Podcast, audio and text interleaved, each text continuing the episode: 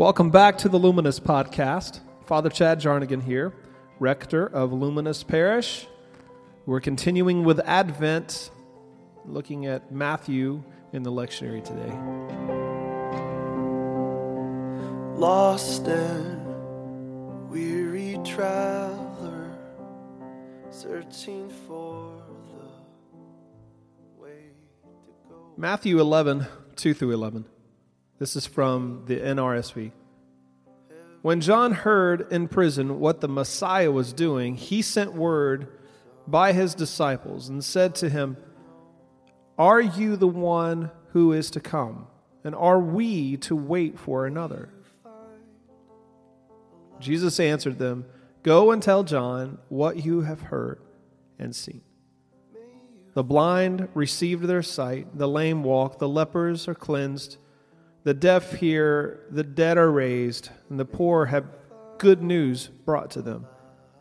And blessed is anyone who takes no offense at me.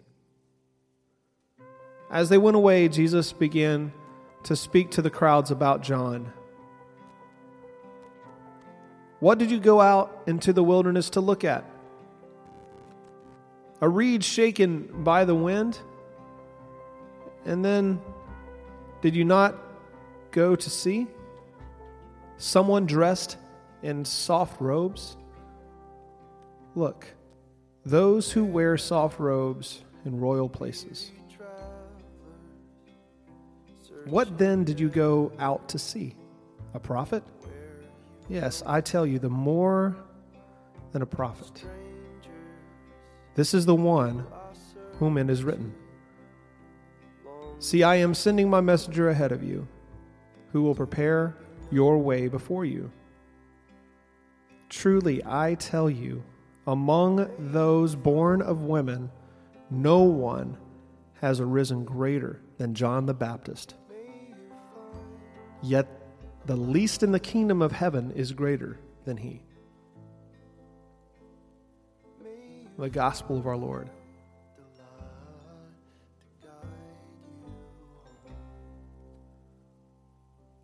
Anyone struggle with patience? Surely not. Over the years, we have been reconditioned to be less and less patient. Today, we want to push a button and have it. We want to order it, have it delivered, fix it, everything with a push of a button instantaneously. And think about how that can translate into our hopes. We get frustrated waiting for more than five minutes for food, or even 15 minutes for an aircraft to actually take off and fly us into the air. We won't even get into how impatient we are about unboarding an airplane. We just want the end results. We don't want the waiting. And the argument can be made that over the past few generations, we have sanitized Advent, if not glossed over it completely. There were over 400 years of waiting after Malachi prophesied about the forthcoming justice in the arrival of the Messiah, Christ. 400 years after the prophecy.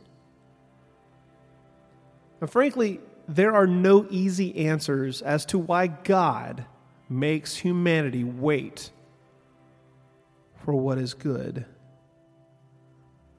or just. I would guess that that falls into the we aren't God category. But it definitely reveals our need. So, what happens when we are relieved from something? We have a relief, or even translates into joy. Joy comes in many forms, but the deepest has many, many layers. It says, Go and tell John what you hear and see. The blind have received their sight, the lame walk, the lepers are cleansed, the deaf hear, and the dead are raised, and the poor have good news brought to them. And blessed is anyone who takes no offense at me. Now, word of this gave John great joy. And imagine all those who received these blessings sight, walking, heal from disease, the gift of hearing, the poor having good news. The poor hear and experience the gospel with Christ Himself. That God, through Jesus, has made them all reconciled back to God. See, they no longer had to worry about sacrifices and those that couldn't find sacrifices. The last has become first. The poor is now spiritually rich. This changed their lives with hope, peace, and now joy. There was no more estrangement from God the Creator. Good news also means glad tidings. Good timing for all those songs, right? In our waiting, longing, we can either resist or embrace the waiting. There, can be strength found in this stillness.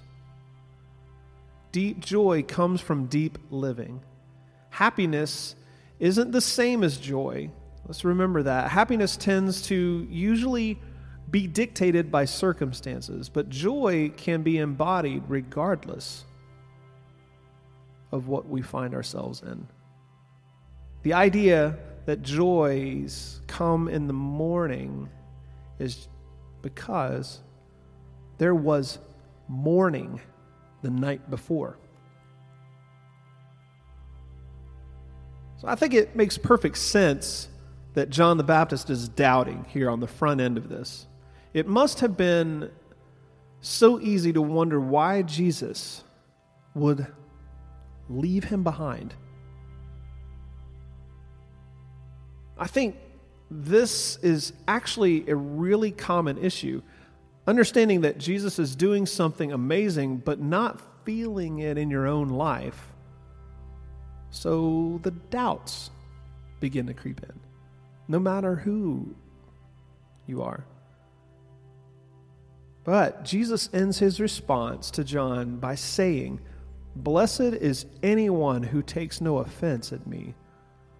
The words take no offense can also be translated as stumble it seems that Jesus is encouraging John in his doubts, but not rebuking him. He is acknowledging that faith is not easy and that those who never doubt are truly fortunate.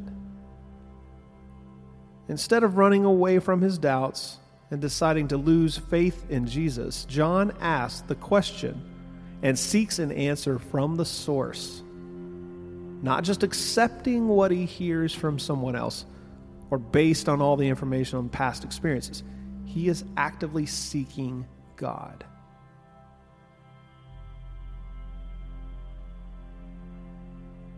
In our moments of doubt,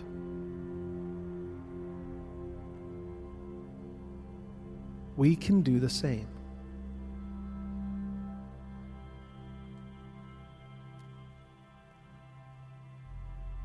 ask the questions, seek the answers.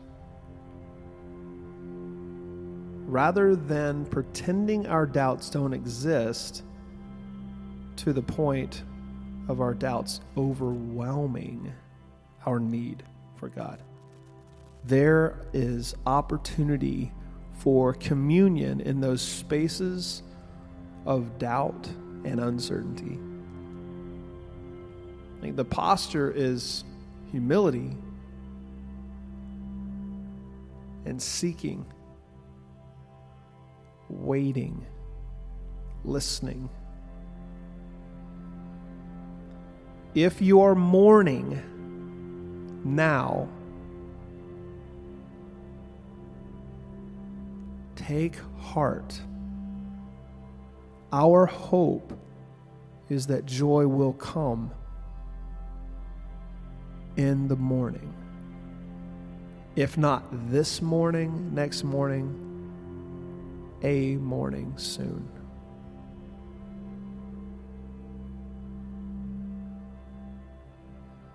This is a very difficult season for many of us. I don't know where you are and you're listening, but many of us have such an overly scheduled and cluttered time during December that all of the Christmas parties and all of the shopping and all of the stuff keeps us in a distracted place.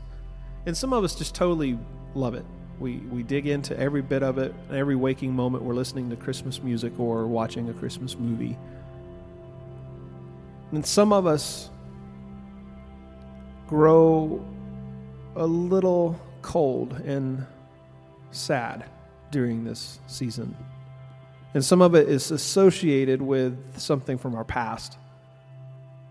Or maybe, quite frankly, it's just loneliness.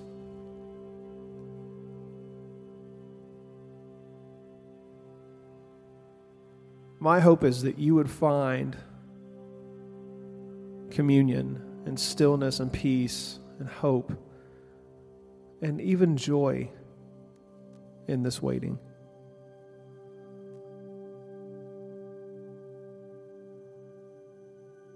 Peace be with you.